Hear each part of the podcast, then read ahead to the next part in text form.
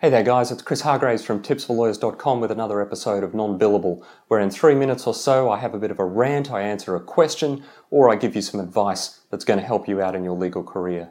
And today I wanted to answer a question, and it was about LinkedIn, and in particular about LinkedIn and law students. The question was this How do I, as a law student, go about making connections and developing relationships with lawyers on LinkedIn, and is that appropriate? And the answer is a resounding yes.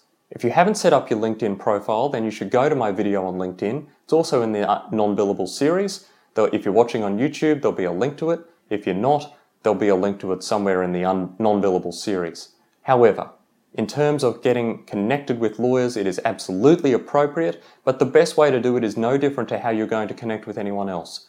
Don't just collect a raft of business cards from people you barely know and send them all LinkedIn invites. That's going to have two effects people aren't going to know who you are and so they might ignore you. And if that happens enough, LinkedIn actually puts you on the banned list and you won't be able to send out invites for a while. So, what should you do? You should get connected with them in person if that's what you're doing, going to networking events. You should see what groups they're in. You can see what they post, you can see if they comment on things, and you can engage with them a little. Then, once you've engaged with them a little, and I'm not saying it has to be a huge amount, but it should be something so that they recognize who you are send them a LinkedIn invite.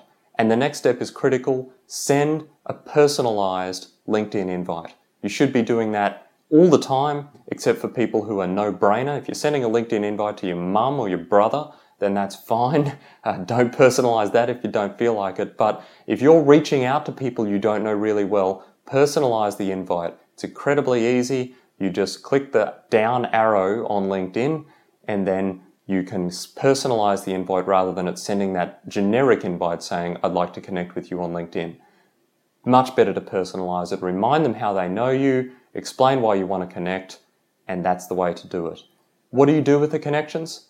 Well, that's something for another time, but that is how you connect. It is appropriate. Go for it. Connect with me if you want. Head over to LinkedIn, type in a search, I'll come up somewhere there, Chris Hargreaves Lawyer. I'm sure I'll pop up. Send me an invite. Tell me you listened to this and that you'd like to connect.